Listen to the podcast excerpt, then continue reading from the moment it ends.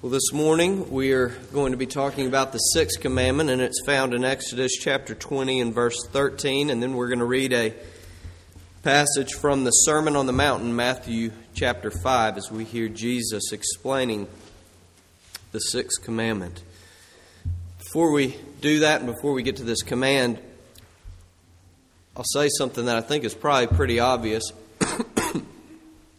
when we talk about the commandments, each week we see that they are very, very broad in their application. And so, you know, e- each week we can't hope to uh, touch on every application that's out there. And, um, you know, the second command, it does, I think, bring up uh, a lot of questions that we can't answer today. And uh, I at least want to say this at the beginning that the murder or the killing that's in view in the sixth commandment does not have certain things in view. The word in the original Hebrew, it, it, it's used, it is never used in the Bible for the acts of killing and war. It, it's never, this same word is never used in the Bible when capital punishment or self defense is talked about, or killing in self defense.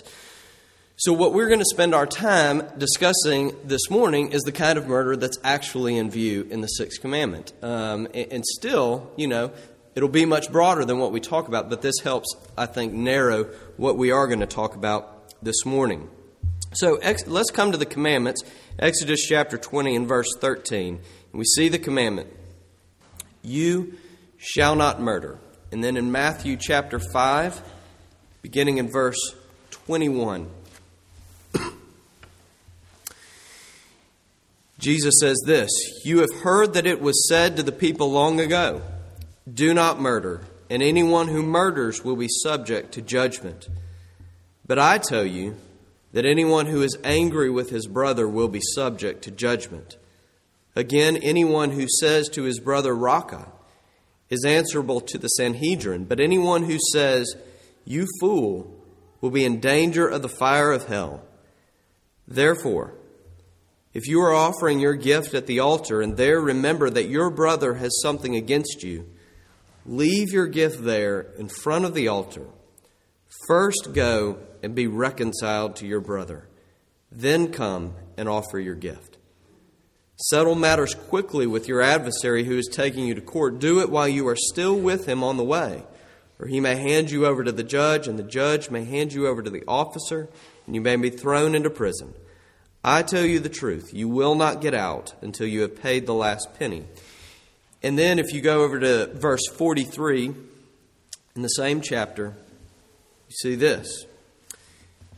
You have heard that it was said, Love your neighbor and hate your enemy. But I tell you, love your enemies and pray for those who persecute you, that you may be sons of your Father in heaven. He causes his sun to rise on the evil and the good and sends rain on the righteous and the unrighteous. If you love those who love you, what reward will you get? Are not even the tax collectors doing that? And if you greet only your brothers, what are you doing more than others?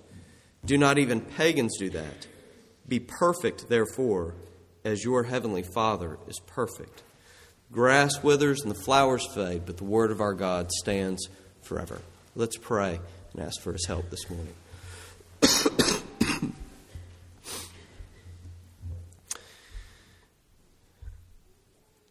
Father, we come before your word now and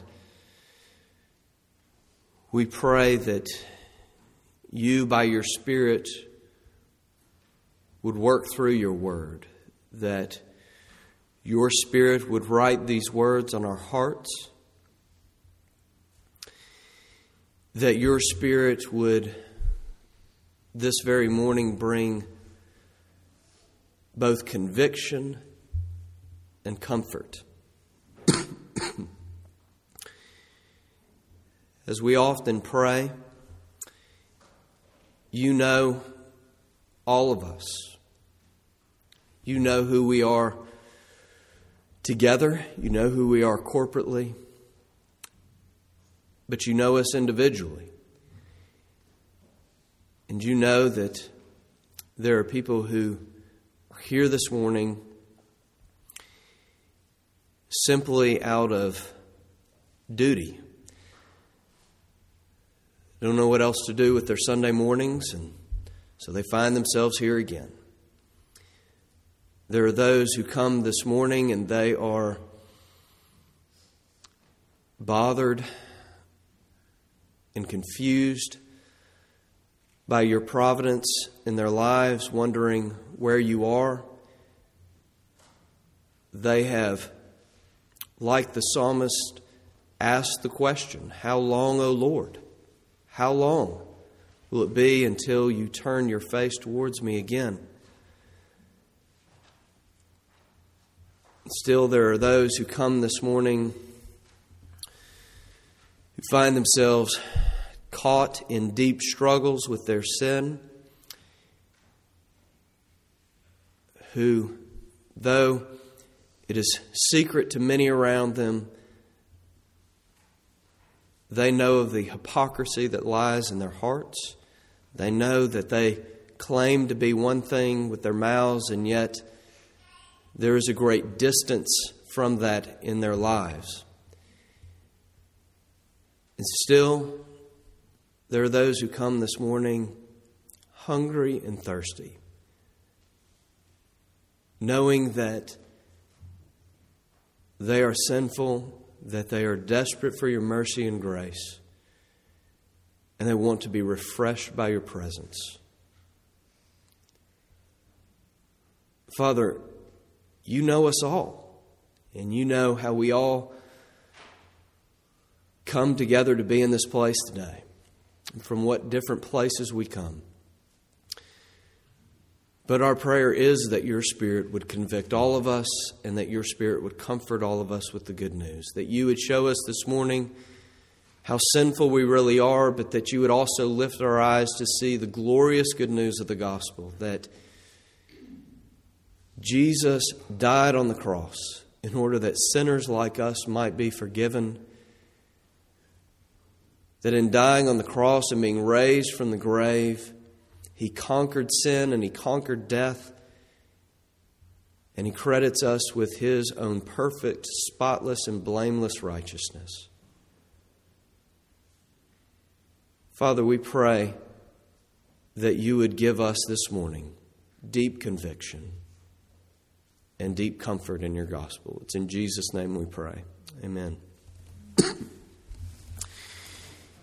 we are certainly not strangers to murder. I mean, we live in a culture where we see and hear a lot about people being murdered. Um, you know, all you have to do is turn on your television and watch the news to figure this out, right? You know, the world that we live in is a violent place.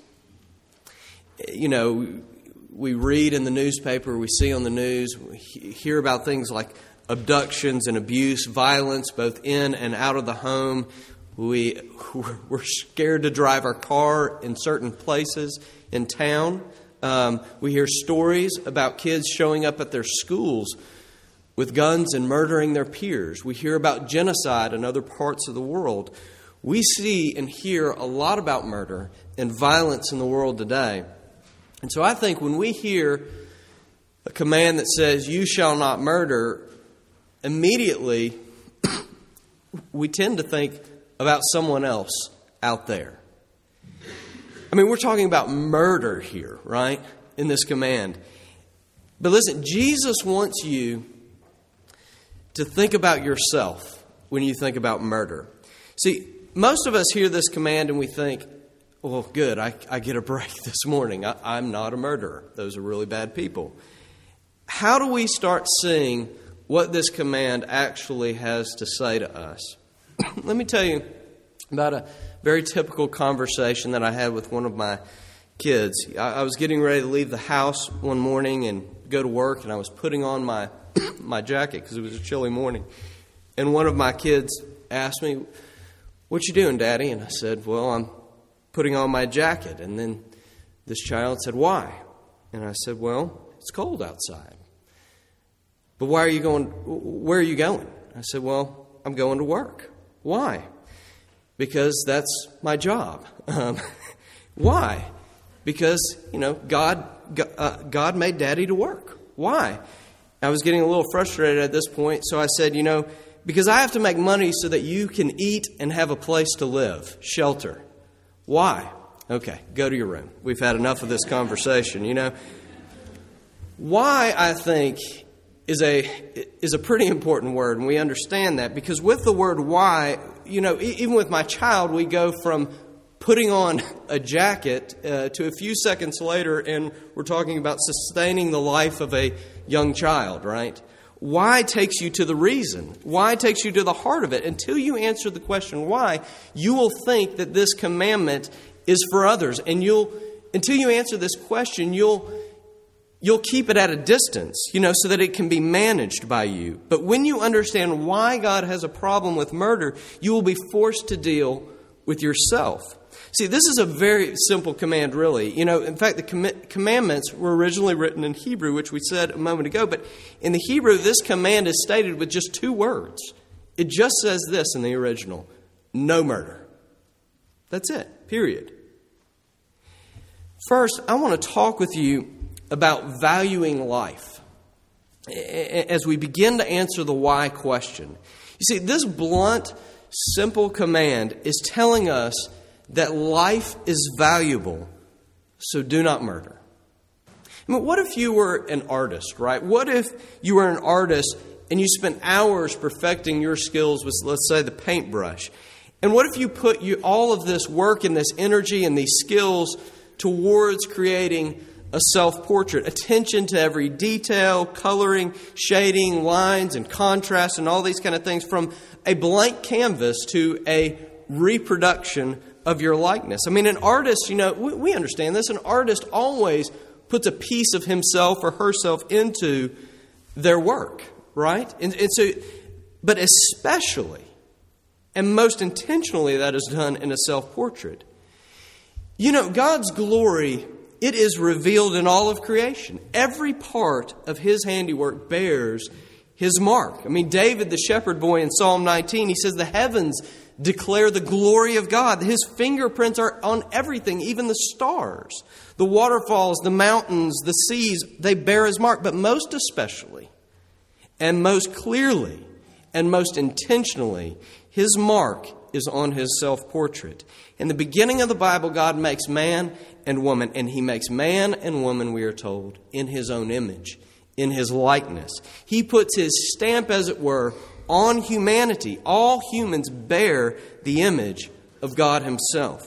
And what this means for us is that we are to value life because God gave every single life value when He created it in His image.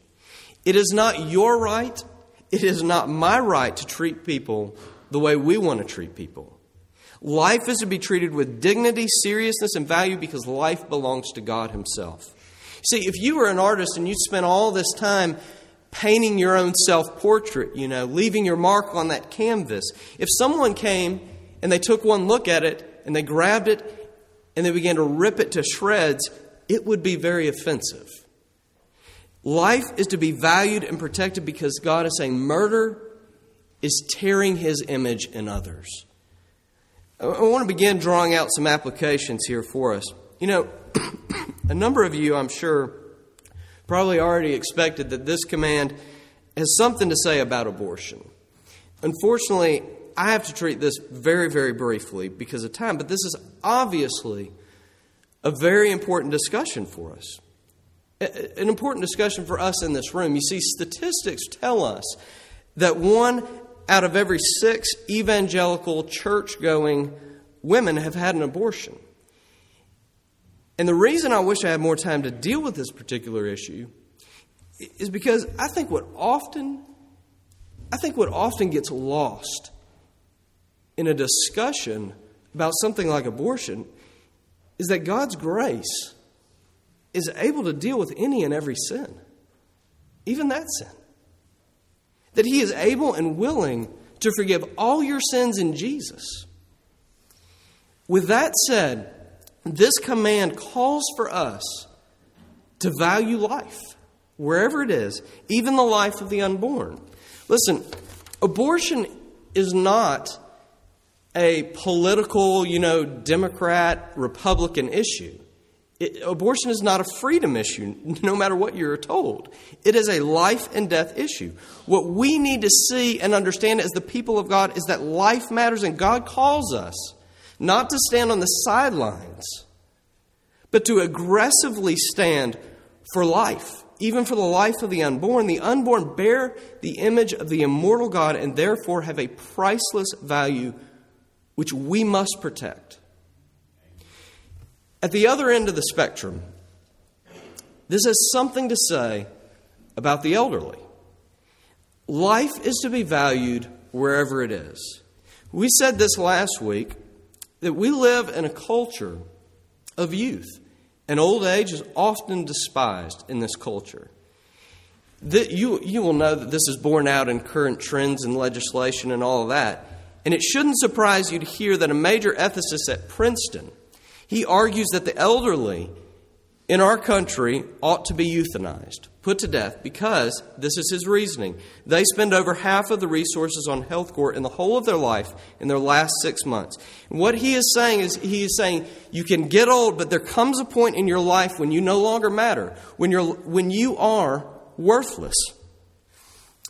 I want to speak just for a second to the younger generation, because I think you and I may think, well, this you know, this would never happen to us. You know, Th- that's extreme.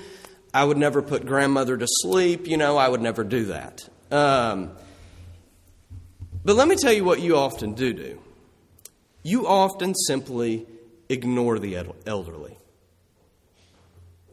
I mean, how many people over the age of 80 outside of your own family do you actually know? I mean, look around you in this room. There is a good mix of age in this room, right? Young and old. How many elderly people do you actually spend time with showing them that they do matter and have value? You see, the elderly are not supposed to be shut out of society, uh, put behind closed doors, uh, uh, to be treated like they are worthless. Listen, these are the people you need to get to know in your life. These are the people you need to invite into your home to have a meal with you. These are the people you need to talk to, to serve, to be with. This also means that every single per- person you meet in life has value. You know, we could go on and on here to discuss the lives that we often do not value. What about the poor? I mean, we live in a city that struggles with poverty. How do you treat the poor? Do you ignore them? Do you look down on them? Or the homeless, the widow, the fatherless, the handicapped? Do you spend your time, your money, your energy on such as these? If you look at them and you turn your head, if you will not value the life of these, you have no right to call yourself pro life. That, my friends, is called hypocrisy, according to the Bible. In this command, God is calling us to value all life that bears his image because he gave it value when he made man and woman in his image.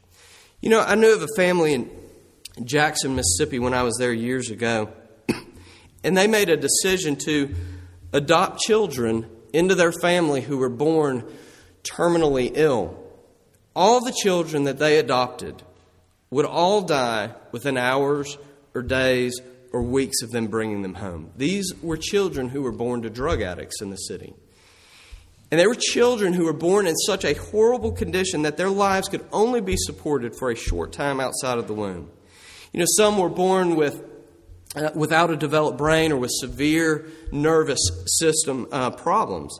And they took these children home, these unwanted children, into their home, knowing that they would simply care for these children until they died because they would die. You know, sometimes they would bring home a baby who would cry nonstop for weeks until it died. That's all that baby would do was cry. They would care for these children. They would shower these children with affection. How, how, how do you do something like that? You know, I mean, how could you, in your home, endure so much suffering and pain and death, time after time after time. The only way you could do that is if you valued life, not because of its quality, but because of its sanctity. Because when you saw a baby born without a developed brain, you didn't see something worthless. You saw the image of God. You see, God is aggressively pro life because humanity bears his image. Let me say one brief side note, and we're going to move on. What all of this means to you personally, I think, is this it means you have value. I mean, most of us in this room, if we're honest, we struggle with some forms of insecurity, wondering at times if we really do matter. And what God is saying in this command is He is saying, You matter. And it does not matter who you are or what you have done or where you have been. You matter because you are made in the likeness of God. Second, what does it really mean to take life? What does it mean to murder, and when have you pulled the trigger? Um, if humanity bears the image of God, then could it maybe be possible that murder is more than just physically taking a life? You know this. Someone could build you up with a thousand encouraging words. They could say a, a, a thousand kind things to you, and in a moment they could say one, hor- one horrible, belittling, scornful thing to you, and you would forget every kind thing they said to you, and you would remember the scorn. Why is that? It is because things like words have the ability to tear into us and take away our dignity and our value and pierce us. It is because it is murder. We read this passage out of Matthew, and what you heard was Jesus explaining what the sixth commandment means. Notice how he begins in verse 21 by saying, You have heard that it was said to the people long ago. Here's what's going on Jesus is saying something like this I know what you heard about the sixth commandment. There's a tradition about what the sixth commandment means. And in these verses, he's saying, You've heard that the sixth commandment was only about physically taking someone's life. But I am telling you that murder is when you say certain things to people, murder is when you act a certain way, murder is when you have a certain attitude towards people. That's what this command means. When you begin to see the value of life, this command is no longer manageable. And you can't just point the finger at someone else. Jesus is saying that your heart, your heart, reveals what you really think about God's image in others. Your heart, in fact, is the problem. So, what, when Jesus says in verse 22 that anyone who is angry with his brother will be subject to judgment, what he's doing is he's taking you to the root of violence. Have you ever been angry with someone? You know, have you ever felt your, your heart boil? Have you ever felt your temperature rise, you know, when someone stood in the way of what you wanted? Have you ever had that, that impulse, you know, to strike back, to get even? Well, of course you have, because you've been angry before. And Jesus is saying, look, the violence and the murder, it is inside of you.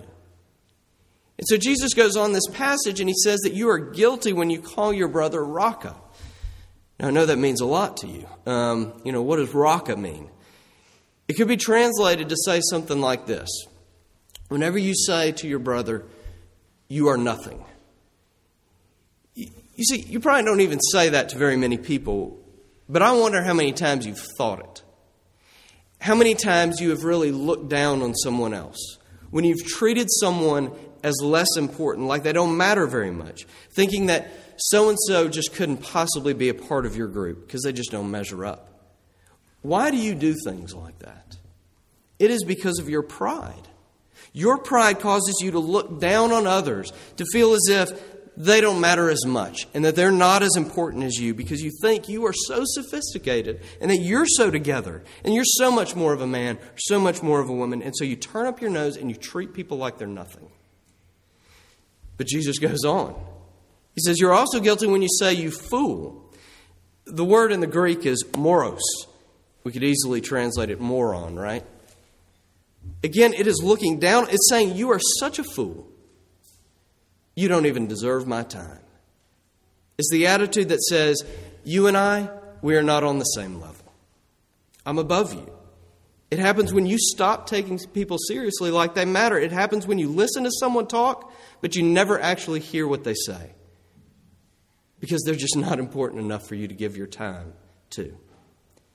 We know so little about humility. Being made in God's image on the one hand gives us this, you know, this great sense of worth and value personally, but this, at the same time it ought to humble you to the dust to understand that the poorest man on the face of the earth he is, has just as much value as the most wealthy, powerful man who ever lived. But we don't tend to think like that. We tend to think there are important people and not so important people. There are people to get to know, and then people who really don't matter as much. You murder when you look down on others who are made in God's image.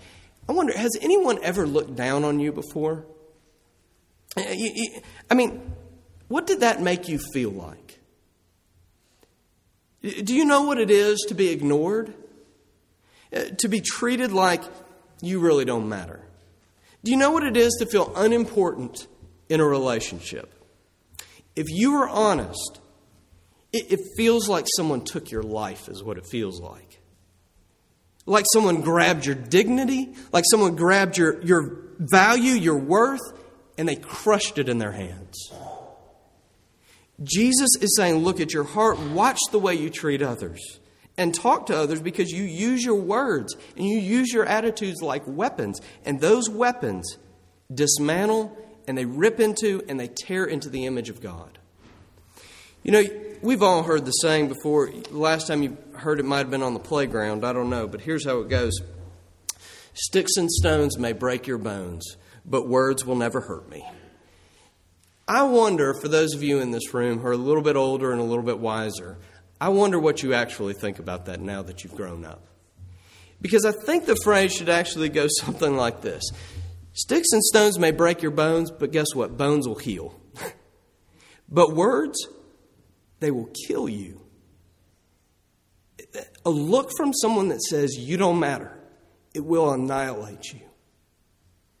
See, with our pride, Jesus is saying, we often brush off people who are made in the very image of God.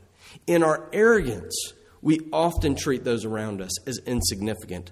And so he's saying, watch your words and watch your heart. That is where you find murder. Finally, and positively, this command is teaching us that we're to love life. I mean, this command says that we are to be aggressively for life, showing compassion and mercy. In Matthew chapter 5, Jesus mentions the need to be reconciled in his explanation of the sixth command. You see it there in verses 23 and 24. He says, Therefore, if you are offering your gift at the altar and there remember that your brother has something against you, leave your gift there in front of the altar.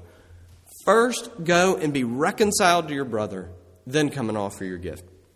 I think it's kind of interesting here in this passage because here Jesus is saying, not when you are angry, but when someone else is angry at you, deal with it before you worship me.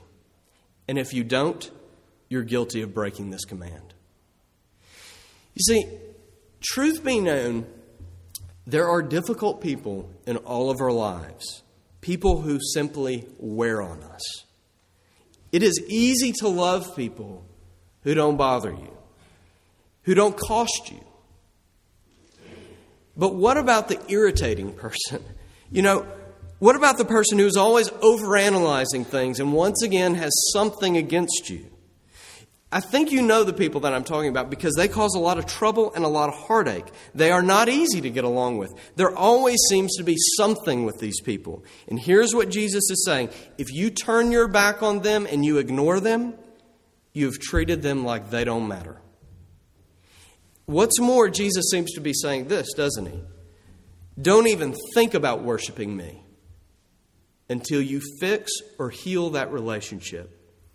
He's saying this I do not want you to worship me. I do not want you to come into my house and to my altar and offer me praise if you will not be reconciled to your brother or your sister. He doesn't want it. Because you know why? Because it is absolutely hypocritical. See, Jesus is saying that you heard one thing about the sixth commandment, but this command was given to you because you were meant to love others, even those who are hard to love. But G- Jesus sees every life has value, even the irritating, annoying, overanalyzing people in your life, made in the image of God. They deserve your love and your compassion and your time and your energy. So he tells you to heal those relationships. Don't ignore them, but turn to them and be reconciled. I also read to you that other passage out of Matthew chapter 5. And I picked that one passage for this simple reason. Jesus, in that passage, tells you to love your enemies. I almost feel like we should just close our Bibles and go home now. I mean, because he really did say that. He said it. It's not a joke. You know, it is one thing to love someone who is hard to love, it is another thing to love and show compassion and mercy to someone who hates you, to your enemy, the one who will never, ever repay your kindness, the one who hurts you not by accident, but on purpose. Jesus is unbelievably radical here. It's not just don't pay your enemy back. I mean, all kinds of people say that. That's pretty easy. He goes much further than that. He says, Love your enemy. Do not leave your enemy alone.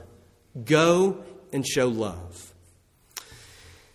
There was a woman and a man who got married, and they, they were married as unbelievers, and shortly after they were married, they, they were both converted, and they had tried for years to get pregnant, and finally they were able to get pregnant. And understandably, for them, it was a very exciting time in their lives. And um, everything went well uh, baby showers, gifts, all that kind of stuff. They were excited, painted the baby room. She delivered the baby, everything went fine. However, in the nursery of the hospital, a nurse mistakenly hooked her child up to an IV with the wrong medication. And that mistake left that baby with irrevocable brain damage. And her pastor heard about it, and her pastor came to visit her in the hospital. And he came into the room and he found her rocking the baby. And he said, I came to see you because I heard, but I don't know what to say. And she said, We're just fine. And he said, How is that possible? And she said, Well, you see, she said, I can picture someone, I can picture in my mind's eye someone holding this baby up and saying, Who wants this child? This child will never be able to eat on his own, never be able to go to the bathroom by himself, never be able to say thank you, never be able to get out of the bed ever in his life. Who wants this child? And she said, I can see myself jumping up to say, I want that child. And so the pastor asked her, Why? And she said, Because I can see someone holding me up and saying, Who wants this woman? She will lie to you she will gossip about you. She will stab you in the back. Who wants this woman? And she said, And in my mind's eye, I can see Jesus standing up to say, I want that woman. Why is a pretty important word. I mean, because with that little word, you get to the very heart of things. Jesus says, Love your enemies. Do you know why? Because Jesus set his love upon you when you were a stranger, when you were his enemy, when you wanted nothing to do with him, he pursued you with his love to a cross. That is the only way this mother knew to love her child because of the love she saw for her in Jesus. Two things here as we close. This is not just motivational kind of stuff here. The sixth commandment says to all of us in this room this morning You have failed. You do not value and protect life the way you should. You look down on others, and rarely do you show the love of Jesus to those in your life. So here's what this says Flee to Jesus, run to Him. You broke and you tore His image in others, and He was broken and torn for you on a cross in order that you might have life in Him. You have to find mercy beneath the shadow of the cross. Second, this is also the how to. I mean, if you want, if you want to, to, value life, to love life the way Jesus does, and avoid from taking life, you must see how Jesus did this. He came not to take life, but to give his life as a sacrifice for the many, in order that he might make you sons and daughters. You have to see it in Jesus and in the way he deals with you. Let's pray. Heavenly Father, yet again we come before you, and by the conviction of your Spirit, we realize that we are not what you made us to be. To stand before your law is to be reminded that we are sinners through and through. And so we ask for your grace and your mercy. Forgive us all our sins. Wash us with the blood of Jesus, we pray. In granting us our freedom, we pray that you would send us back to this very law that condemns us and that you would set us free to live it. That in our lives, day in and day out, it might be said of us that these people value life wherever it is found. We pray this in Jesus' name. Amen.